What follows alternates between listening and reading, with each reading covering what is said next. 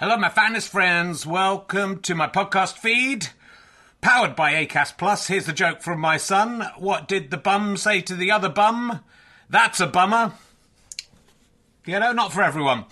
Look, thanks to everyone who's come to see the previews of Can I Have My Ball Back? It's been going really, really well, and I'm really pleased with how the show's turning out.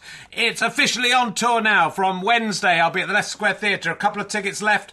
Lots of press coming to that one. It'd be lovely to sell out, but there are a few other London gigs not selling as well. So if you're going to come to London, maybe look up those other London gigs. And then this week, I'll be in St Albans on Thursday, Gloucester on Friday, Chorley on Saturday, which is sold out, but you can join the waiting list, and Glasgow on Sunday. Two shows. I think the earlier show is sold out. Check with the venue, but the later show has some availability. Come along if you can. If you enjoy these podcasts and like them being free, then the great way to pay me back is to buy a ticket to a show or buy a download or a book from gofasterstripe.com. But you can just keep listening for free as well. That pays me back also. So, you know, no pressure. But I'd love to see you there. If you just know me from the podcast and don't know me as a stand-up, I'm pretty good as a stand-up. It's a good show. I think you're going to enjoy it. It's only made about 7 men faint so far. So, you know, are you brave enough to take the challenge? Let's sit back, relax, and enjoy whichever podcast you're listening to now. Hey, it's Paige DeSorbo from Giggly Squad. High quality fashion without the price tag. Say hello to Quince. I'm snagging high-end essentials like cozy cashmere sweaters, sleek leather jackets, fine jewelry, and so much more. With Quince being 50 to 80% less than similar brands. And they partner with factories that prioritize safe, ethical, and responsible manufacturing. I love that. Luxury quality within reach. Go to Quince.com/style to get free shipping and 365-day returns on your next order. Quince.com/style. There's never been a faster or easier way to start your weight loss journey than with PlushCare. PlushCare accepts most insurance plans and gives you online access to board-certified physicians who can prescribe FDA-approved weight loss medications like Wegovy and ZepBound for those who qualify. Take charge of your health and speak with a board-certified physician about a weight loss plan that's right for you. Get started today at PlushCare.com/weight loss. That's PlushCare.com/weight loss. PlushCare.com/weight loss.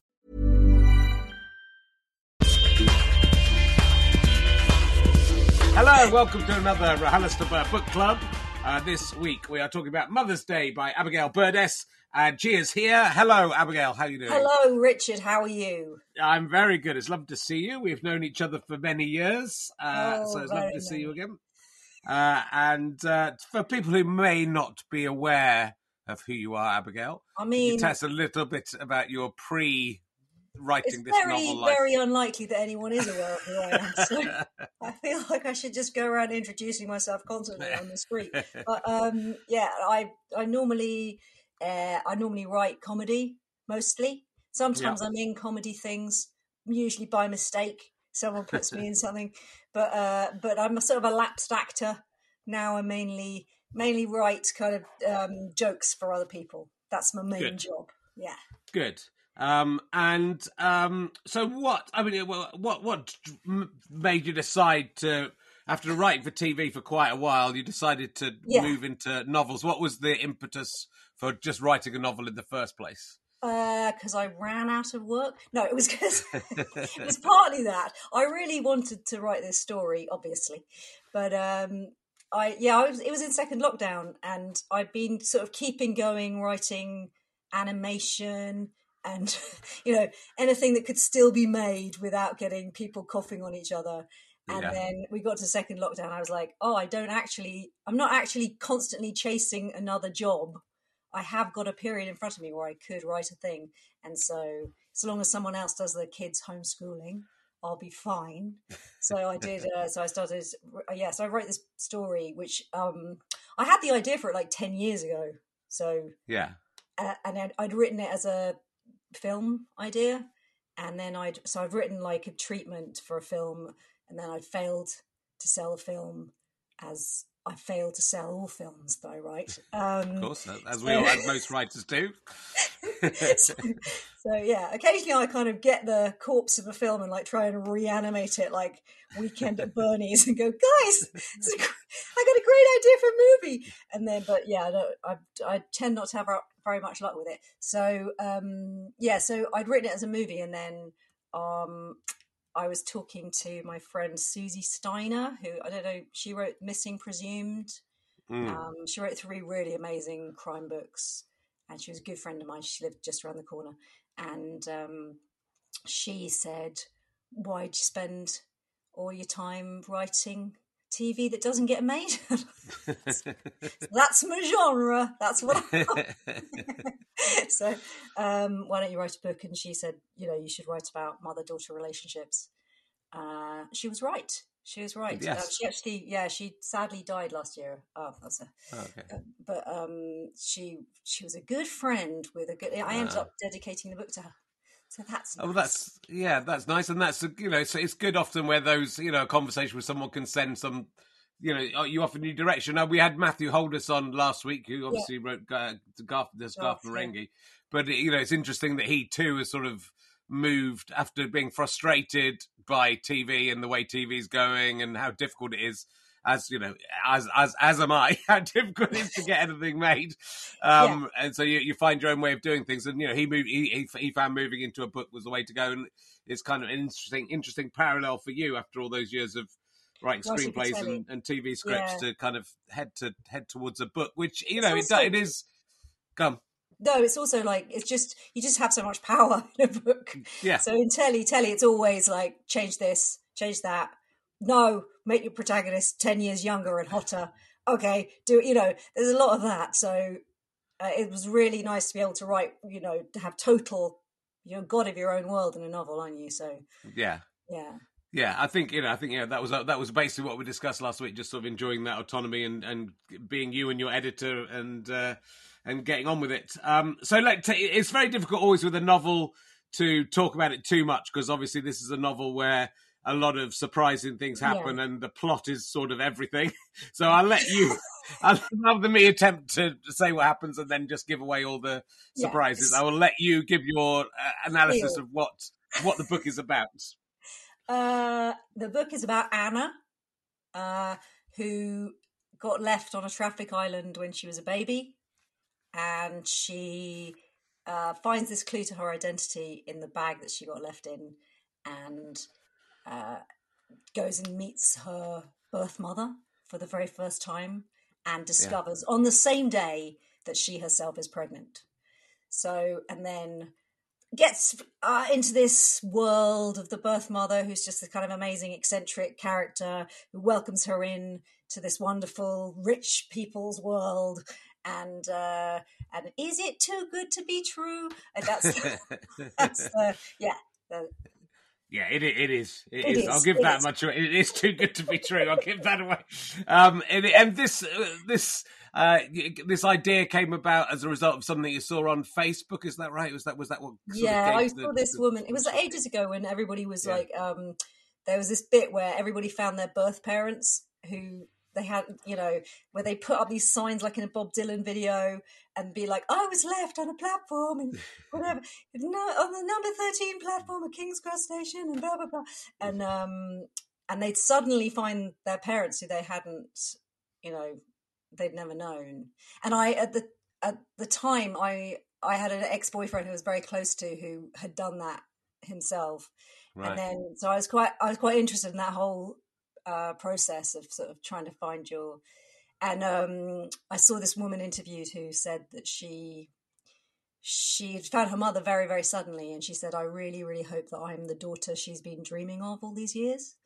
And I thought, that's quite a dangerous thing to hope. I'm not sure that a person who left you is necessarily going to be, you want to be the person they've been dreaming of, because who knows what they've been dreaming or been feeling. So I that's where I came up with the idea and went, wouldn't that be very interesting to see what happens if you if you do go back and you've got all of those feelings, you know, all of those longings that we all have with our parents, for them to be proud of us and, you know, for them to love us no matter what we do. And then we put so much, I just was quite interested in the way that a relationship with your mother, it's what you only have to kind of nudge it just a tiny bit and it's kind of coercive control. So it's that where, you know, we rely on our parents so much as children, and then as you grow up, you individuate and you go, I have power of my own. But if you haven't gone through that process, quite often when people find their families, they're kind of thrown into that very childlike relationship, like desperation as well for love and for support and wanting unconditional love, essentially, which is something I don't think you can really get. I don't really believe in unconditional love. You know, it's something, you know, it's quite an interesting, like, obviously, like the child, the love of a mother for her baby is unconditional, isn't it? Or a parent for their baby. But then as soon as you're not a baby, as soon as you have any kind of power, then conditions do start to arise. Like, you know, don't hit me and, you know, stuff like that. So, yeah, well, it's definitely interesting. That's definitely, obviously, mothers and daughters and, I know, and parents and children is obviously a rich area. The character's also lost her adopted mother as well, so very young. So she's sort of been abandoned twice. And then her father, adoptive father, has put her in boarding school, so she's sort of been abandoned many times. Third time. She's got a lot of issues. Is any of this happened in your life? Is why was this? Were you left in a handbag? I don't think you were left in a handbag, but maybe you were. I was not left in a handbag. Did you go to boarding school? I did, yeah. So weirdly, I found out afterwards, after I'd written it, and I told my mum what it was about, and she was like, oh, she was left on a traffic island, that, like, your best friend when you were a baby. And I was like, what? And she said, so apparently my best friend when I was like 3 or 4 was left on a traffic island. So I was like, wow. Yeah, isn't that weird that I'd gone in and I hadn't, I just hadn't remembered it at all. So I was just like, but yeah, I went to boarding school. On a scholarship, I might add. Scholarship. I always add that. Not posh.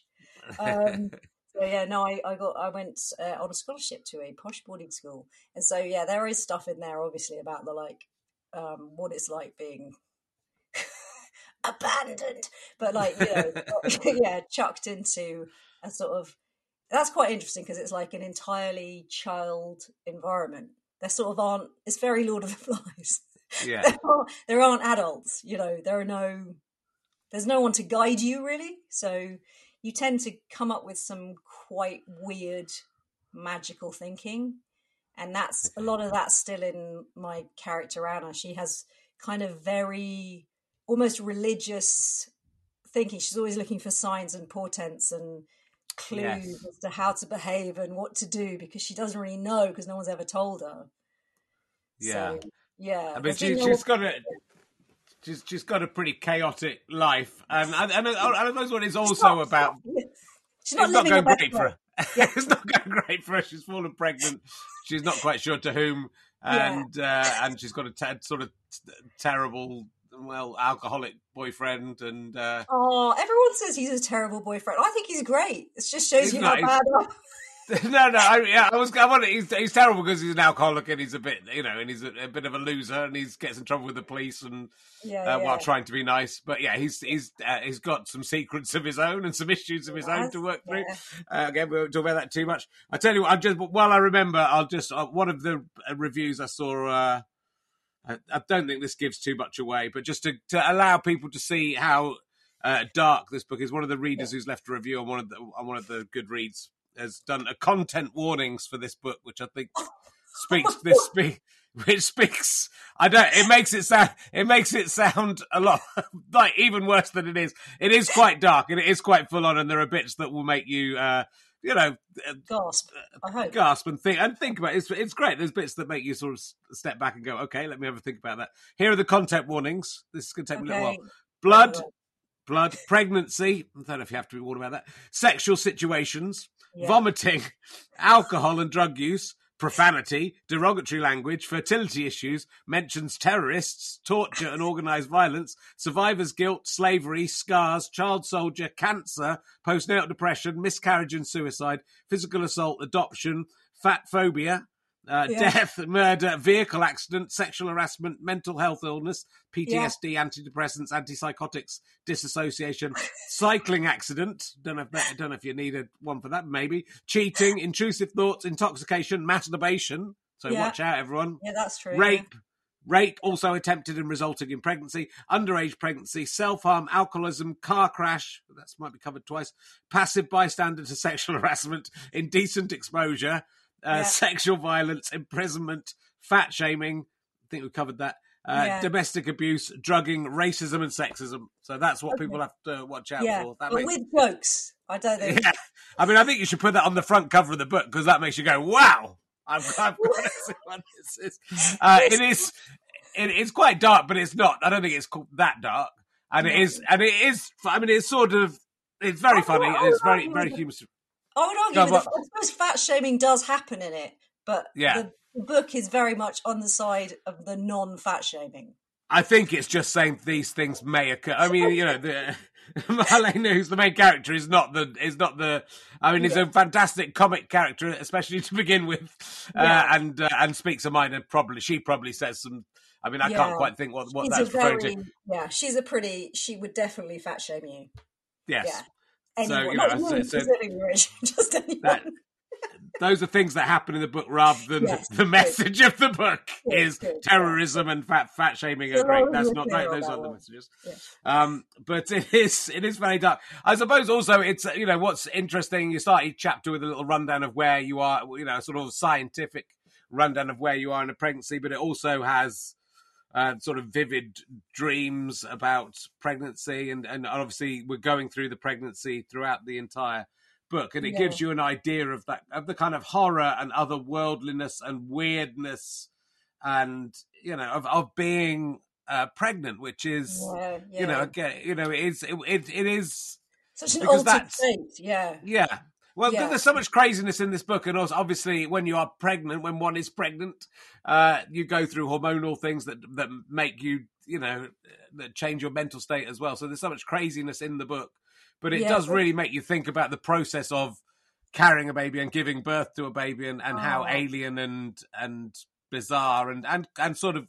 That's, you know, this is up to an extent. This is a horror story. It's a sort of horror. There's sort of gothic horror elements. Yeah. And so, but, you know, but having a baby is, and carrying a baby is, you know, and having another human being growing inside you is sort of, if it didn't happen in real life, would be considered a horror idea in itself. Yeah. Well, as they rightly made in Alien, which is just a film about pregnancy, isn't it? I think. Yeah, absolutely. Yeah. But, I'm glad that you felt that you got some insight into being pregnant and what it's like to sort of go through that process. I use that format because it's a countdown to the pregnancy. The whole book is a countdown to birth. So, and again, like I didn't sell it because at the time Alice Lowe's Prevenge came out, which was all set over a course of pregnancy, and I was like, no one's going to make a dark movie about being pregnant now. But a great movie. But yes, I think I tried to put those chapter headings in and like those kind of perky NHS advice on what to do each week pregnancy, obviously as an ironic counterpoint to what was actually happening to her, but also just to try and screw up the stakes so you're aware of what's at stake. I mean, the thriller question in the book is essentially, is the baby safe? So you're reading the book to find out if the baby is eventually safe. Yes. Yeah, and you know, but there's an element, you know, it's different than Prevenge, I suppose, in that Prevenge is about, you know, or is the feeling that the baby is possessing, and the baby's evil, but in this case, we're looking at the mothers and whether the mothers are evil and whether which mother is evil. If there, it's a question, and who's. It's also that, I'm glad you felt like it was an altered state, because that's a big question, isn't it? It's like, when I feel like motherhood is a time when often even people who don't have a predilection to mental illness or to mental health issues, that's sometimes the time you get closest to the darkness. Yeah. To breaking through to madness, and like just the sleep deprivation alone of being a new mother is a time when a lot of people kind of experience, postpartum psychosis is a thing where people who wouldn't normally experience psychosis experience it because of the combination of the hormones and the lack of sleep, and it kicks them into this other world. And there is a subplot in it about being mentally ill. So the B story is about Anna's sister who gets very sick during the course of the book. And again, I really wanted to make sure that I know that often mental illness is used as a kind of trope in thrillers in quite a way that really annoys me. So, in that sort of, oh no, she's drinking too much and she's looking out the window and whatever, not slagging off a woman in the window or whatever, which is great. But, it can be used in a functional way. And I wanted to make sure that the storyline was treated with kind of respect and what it's really like to experience psychosis, and that it's not simply there as a plot function. It has a function in the plot, but it's not there as a plot function.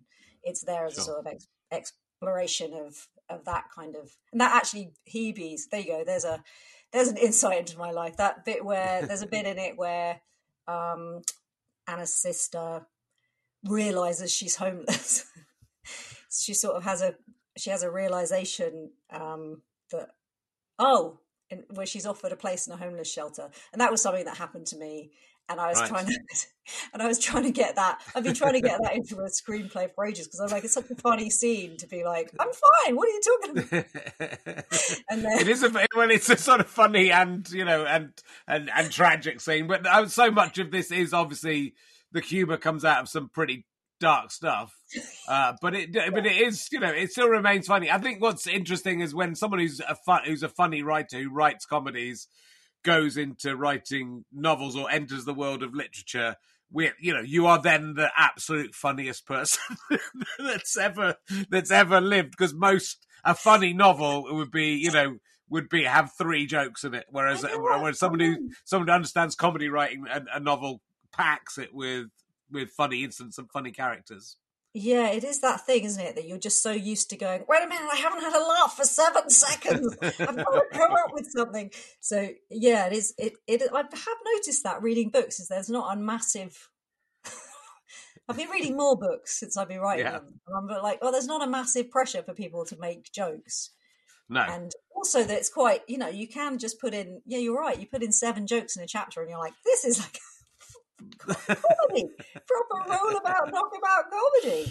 But, I've tried to put in some jokes, partly because I wanted Anna herself to be funny. And, she's witty herself, but she doesn't say any of the things that she thinks. So it was quite useful for me, because I normally do screenwriting, and so I don't. I'm used to doing show don't tell. So I'm just really used to setting up scenes to show, and then my biggest notes from my editor were all, "You're allowed to say what she's thinking. You're allowed to just say it out loud. What's she thinking? What does she want?" And so that became quite a good way of doing that, because I'm like, "What? Yeah. What it feels like a cheat to me." So it became like a counterpoint, is that she thinks the things she's not allowed to say. And so the rude things about the world that you don't say out loud. Yeah. Hey, it's Paige DeSorbo from Giggly Squad. High quality fashion without the price tag. Say hello to Quince. I'm snagging high end essentials like cozy cashmere sweaters, sleek leather jackets, fine jewelry, and so much more. With Quince being 50 to 80% less than similar brands. And they partner with factories that prioritize safe, ethical, and responsible manufacturing. I love that. Luxury quality within reach. Go to Quince.com/style to get free shipping and 365-day returns on your next order. Quince.com/style. There's never been a faster or easier way to start your weight loss journey than with PlushCare. PlushCare accepts most insurance plans and gives you online access to board-certified physicians who can prescribe FDA-approved weight loss medications like Wegovy and ZepBound for those who qualify. Take charge of your health and speak with a board-certified physician about a weight loss plan that's right for you. Get started today at PlushCare.com/weight loss. That's PlushCare.com/weight loss. PlushCare.com/weight loss. Hey there, it's Michelle Norris. I'm host of a podcast called Your Mama's Kitchen. When I travel, I'm usually looking for a way to find a taste of home when I'm not at home. And one of the things I love to do when I am at home is entertain. And Airbnb allows me to do that. When I was in California recently, I rented a house that had a great kitchen. And when we were sitting around the table, we're all thinking, we're in someone else's house. Someone could be in all of our homes as well. If you have a home, but you're not always at home, you have an Airbnb. Your home might be worth more than you think. Find out how much at airbnb.com/host.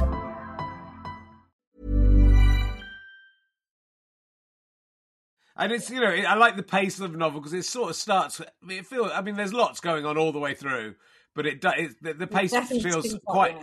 It's sort of quite slow to begin with, and you're kind of getting used to the characters, and it's one thing, and then I think once Marlena kind of comes into it, and she is this very recognizable, you know, outspoken, you know, overbearing posh mum who says what she thinks, and it's a very funny character. But then as things, you know, as you're suspicious that things are going on, and then it's a real, like, it's a proper roller coaster of a load of batshit stuff going on for towards the end, sort of smashing into each other. I mean, so it is like a... That's what I want on the front cover, a load of batshit stuff going on. That's definitely a good analysis of it. Yeah, I mean, it's realistic, but also it's a very heightened story in that. Yeah. This is the absolute worst example of what could happen if you make your birth mother.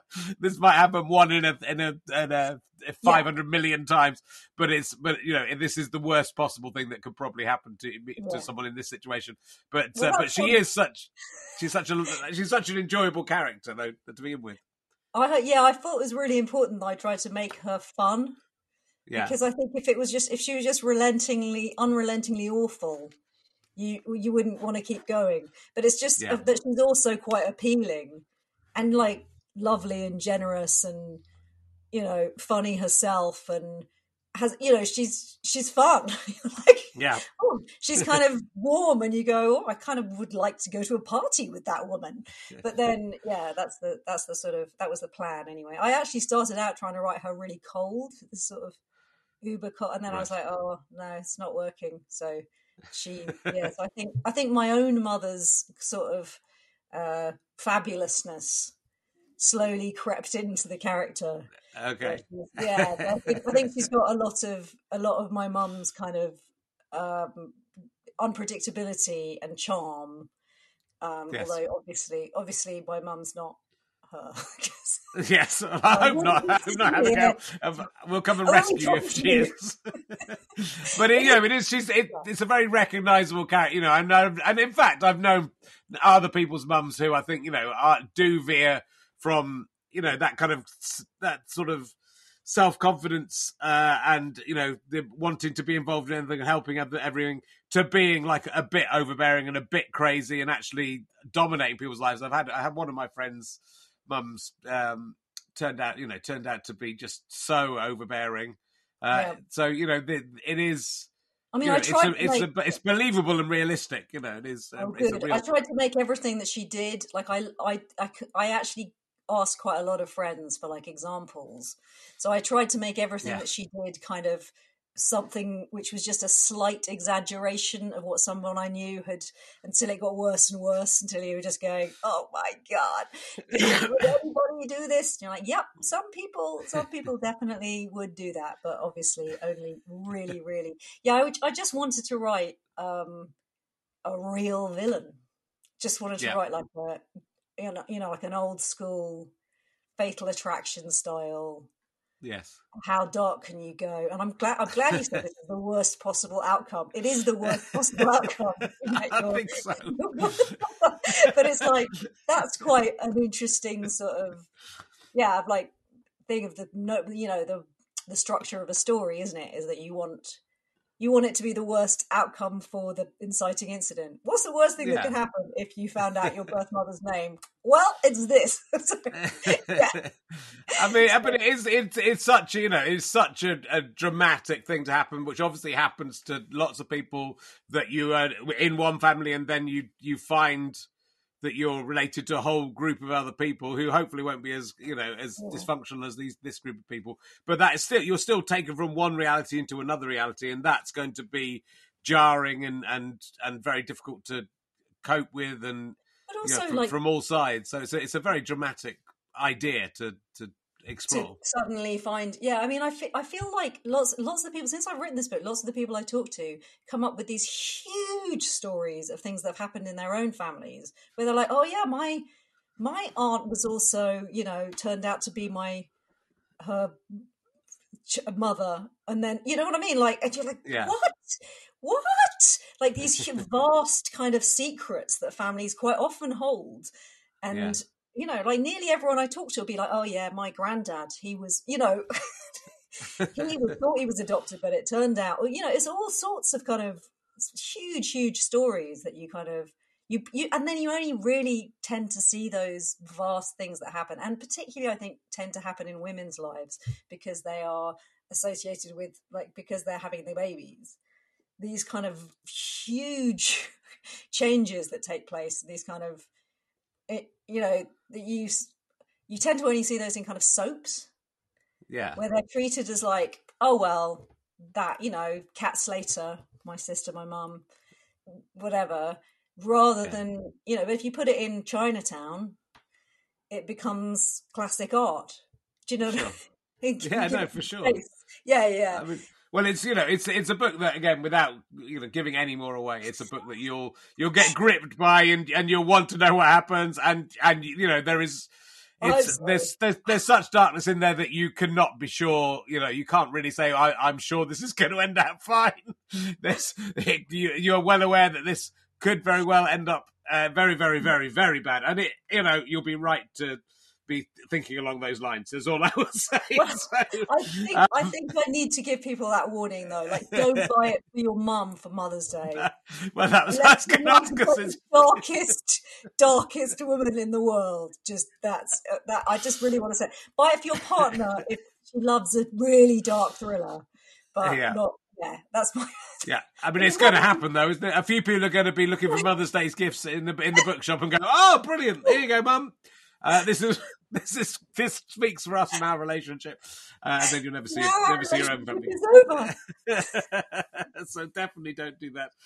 You do the audiobook yourself, which is, I mean, as an actor, obviously, it's kind of a fun job. But you do a fantastic job. I enjoyed it because I'd read a big chunk of it, and then I got the audiobook and listened to the rest of it, and so I did for a little second. I wasn't sure it was you. I thought, they've got a really good actor to do this.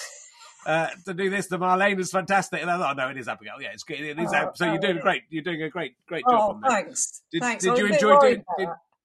Did you enjoy it? I found it quite hard, I have to say. It was right. It was my first ever audiobook, and it's. Have you done one? I've done my own, but there isn't much acting working in it in any of the things I've had to do. It's just reading. Though. It's so much. It's like 3 days of talking, and then my voice was like, and the editor was like, "It's fine. It goes with the whole. Your life is breaking down. It'll be fine." And also the accents. There were so many accents. I said, "Are you sure you want me?" Because I really, really, my Sligo is not very good. So please don't write in about the accents, because my publishers were like, "Just do it a bit." And I'm like, you do an accent a bit. I think that's just doing an accent badly, isn't it? I think it's like, they're like, yeah, but the Americans have got to be able to understand it. So I'm sure there are going to be lots of people going, that is a really offensive Dublin accent you're doing there. I found it impressive. I thought it was impressive. The character, it's so difficult. I think when it's, and there's so many characters, there's a lot of different characters in this book. And so, you know, it is to keep them all differentiated. And I think that's the most important thing. Yes, so you know who's talking. You know. Yeah. So you because it's so, I think with an audiobook, it's, you know, if it's a good book, it pulls you in and you're gripped, but it's easier to lose focus in an audiobook than a book. You know, if you lose focus in a book, you just go back and find out where you were. But if you lose focus or forget where you are or mess up the characters in an audiobook, you can get very confused. You can, of course, go back in an audiobook as well, but I don't know if you tend to do it as much as you just stop, you know, it is. Yeah, it is. You know, but yeah. So I've read some of it and listened to most of it. You were listening to it in bed. Did you say? I know. I didn't say in bed. I'm trying to think if I did. I was. I didn't listen to it in bed. I listened to it in the car. That, right? You did. You wanted me to be listening to it in bed. They said there was masturbation in that warning, so I thought, well, I've got to make sure that's. I'm there. Yeah, there's not much. To be fair, there's not much masturbation. I'm trying to. I mean, I'm. You know the book better than I do, but I'm. There's a lot goes scene. On. There's one scene, but right. it is a woman doing it, so I suppose that's a bit more shocking, isn't it? It's a bit more shocking because you're a bit more like you don't see that so much. I suppose so. I don't think that's the, you know, there's so much going on. I don't think that's the bit that when I'm thinking of the book, I'm not thinking back to that scene. I think I know where it is now you've mentioned it, but there's so many other things to think about after you've read this book. I mean, I kept looking, I looked at the list of things that said, just don't put in your first book. The writing group I was in, it was just like literally everything I'd done. Just going like, people don't like this. People don't like it. And I was like, well.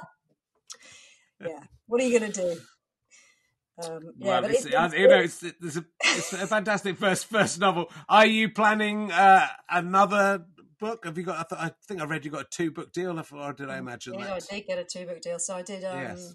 So I've just finished the second book.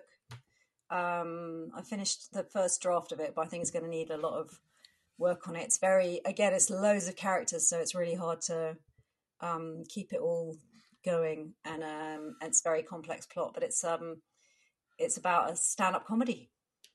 So it's about the world of stand-up. It's about a guy, Mal Price, who it's like a Welsh stand-up who is court ordered to get sober if he wants to see his kid. So he joins like an AA group to do a 12-step program, and then in order to do step 8, like, you know, make a list of everyone you've wronged. Do you know the 12 steps? Yeah. Anyway, make a list of everyone you've wronged. He can't remember anything because he was pissed. So he hires a private detective to find out what he's done. Right.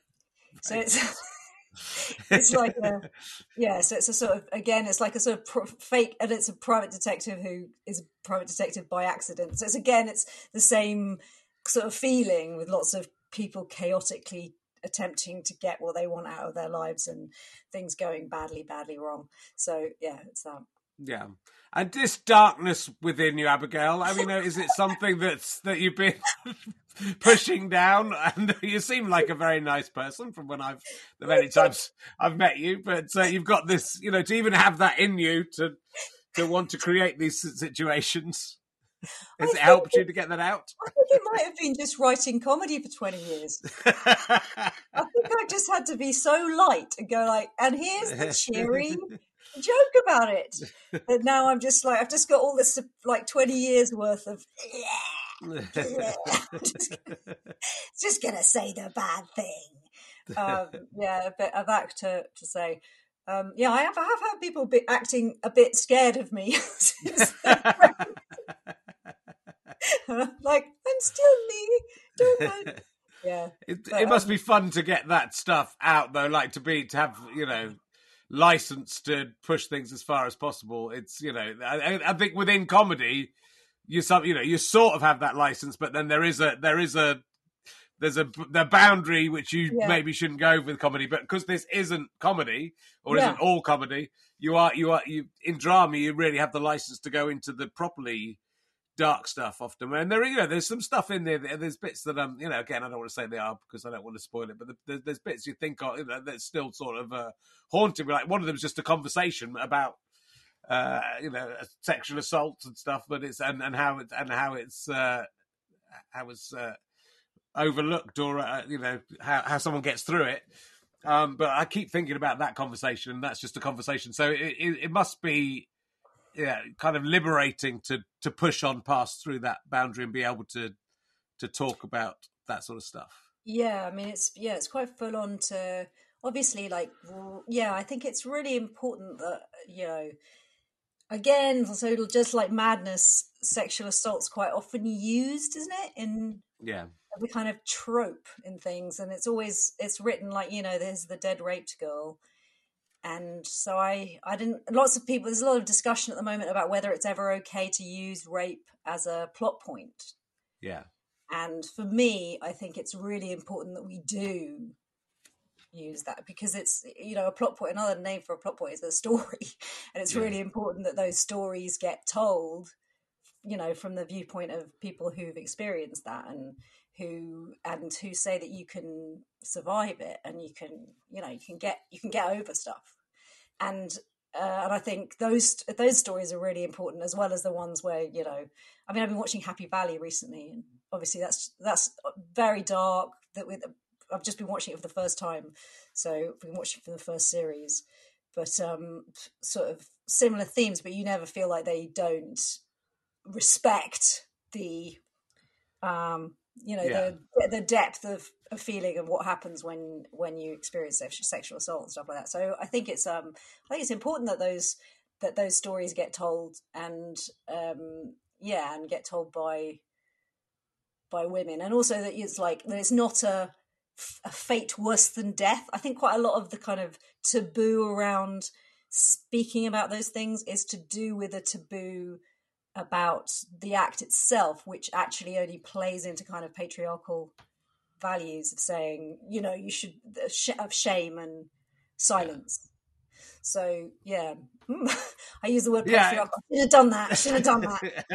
It's dangerous. But because Anna works with refugees, she's got a temp job that's lasted 8 years of refugees, but she's got this experience of working with these people who've lived whose whole existence is the terror and horror and and the death of loved ones and the murder and rape of loved ones. The juxtaposition of that against this sort of cozy, upper middle class, certainly for Marlena, but fairly cozy life of the protagonists before things go tits up for them. They're terribly wrong. Yeah. I think so that was it. That was an interesting thing, and that came out of something that I did. I worked in that. I don't know what I'm going to do when I stop using jobs I've actually done in my books. I'll be like, what don't put them all in one book. Exactly. I've got to write a writer. She's a writer. And it's that thing where you're like, so I used to work in a human rights organisation, right, documenting sexual assault, and so that was my job. So I was always very aware that I was very lucky compared to most of the people who I was interviewing and speaking to and organising, fundraising for. So I used to report to the UNHCR, the UN Human Rights Fund, on torture methods. Right. And so probably maybe that some of that darkness has come from reading the files of all of the worst things that have ever happened to anyone, and so some of those things had to find a way out. Like obviously it's a lot worse to actually have to experience those things, but reading about them is also quite a weird job, and it does sort of skew things. I definitely think that I have a skewed line of what is, I was really grateful for my editor of what is all right to kind of say, because if you've worked somewhere where you are absorbing that sort of trauma. Yeah. You just become aware of how much of that there is in the world, and how very, very lucky most of us are in this country, and in terms of the violence that we can expect as a part of our day-to-day lives. Sure. Yeah. Well, it's interesting. You know, I felt there must be. I didn't know that. I mean, maybe I did know that about you somewhere in the darkness of the past. But yeah, it's.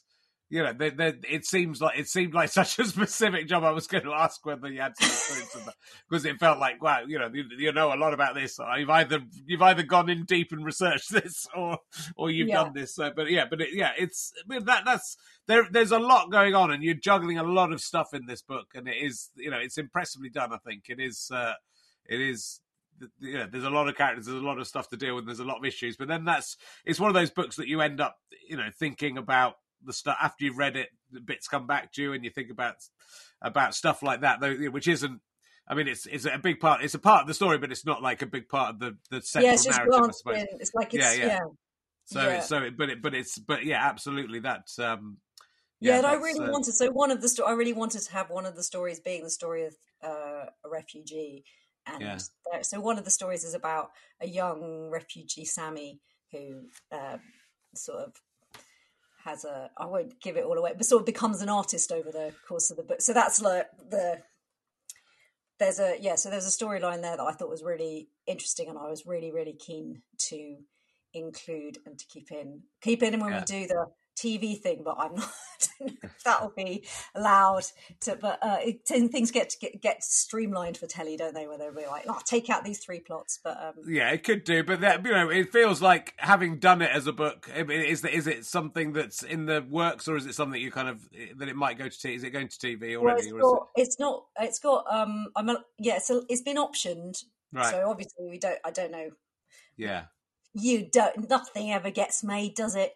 But it's interesting that, you know, I think from a writer's perspective, and you know, most writers will have gone through what you and I have gone through, which is, even if, you know, and you and I would both be considered fairly successful TV writers, and yet most of my work has never got, you know, has been filmed or never been seen.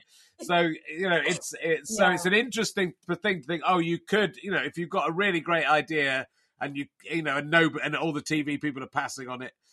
To turn it into a novel, and then you could take that and go, this is what it is, and then, you know, it's a really interesting way to go. Not that writing a book is it's an easy way of doing it, because it's very hard to write a book. Yeah, there is something useful, I think, about doing it as a book, is that if you have something which is tonally a bit complex, it's easier to point at a book and go, this is, you know, this is the kind of darkly comic, blah, blah, blah, this is what I meant. Yeah. Rather than in a treatment, it's really hard to talk about tone, or, you know, so, I mean, White Lotus, I'm sure they didn't go, you know, they trusted that writer. That's a very dark, an amazing crime, but it's also got loads of jokes in it. Yeah. And so, but you can't, it's really hard to describe tone in a treatment, and even sometimes in a script where people go, I don't understand why. These people are saying that, and you're like, it's a joke. it's kind of a comic tone. You're going to get a laugh there, and they're like, "Oh, are you?" So yeah. Good. No, well, look, it's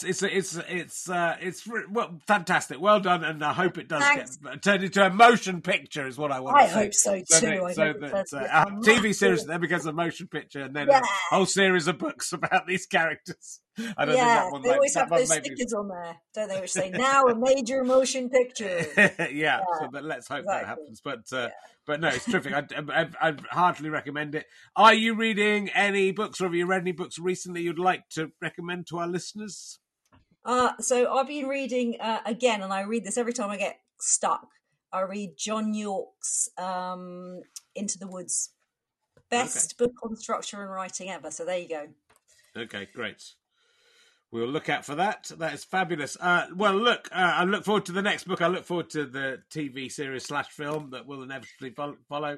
Thank you very much for joining. Horror movie. It will be a fantastic movie. Thank you very much to Chris Evans for all of his work, and thank you to this week's guest, Abigail Burdess. Thank you for having me. Thank you.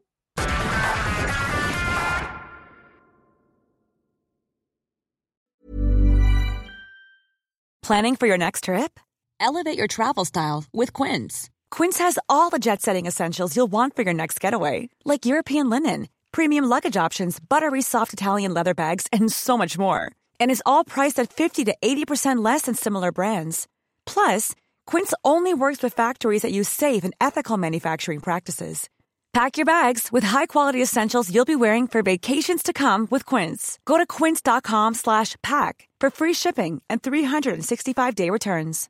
Imagine the softest sheets you've ever felt. Now imagine them getting even softer over time. That's what you'll feel with Bowl and Branch's organic cotton sheets. In a recent customer survey, 96% replied that Bowl and Branch sheets get softer with every wash. Start getting your best night's sleep in these sheets that get softer and softer for years to come. Try their sheets with a 30-night guarantee. Plus, get 15% off your first order at bowlandbranch.com. Code BUTTERY. Exclusions apply. See site for details. Thanks again for listening to the podcast. richardherring.com/ballback/tour or richardherring.com/gigs for all of the information on the tour. gofasterstripe.com for lots of downloads and books and lots of fun. Thanks for listening. Go and listen to another one. Tell your friends about the show. Tell your friends about the tour. I love you all. I'm out.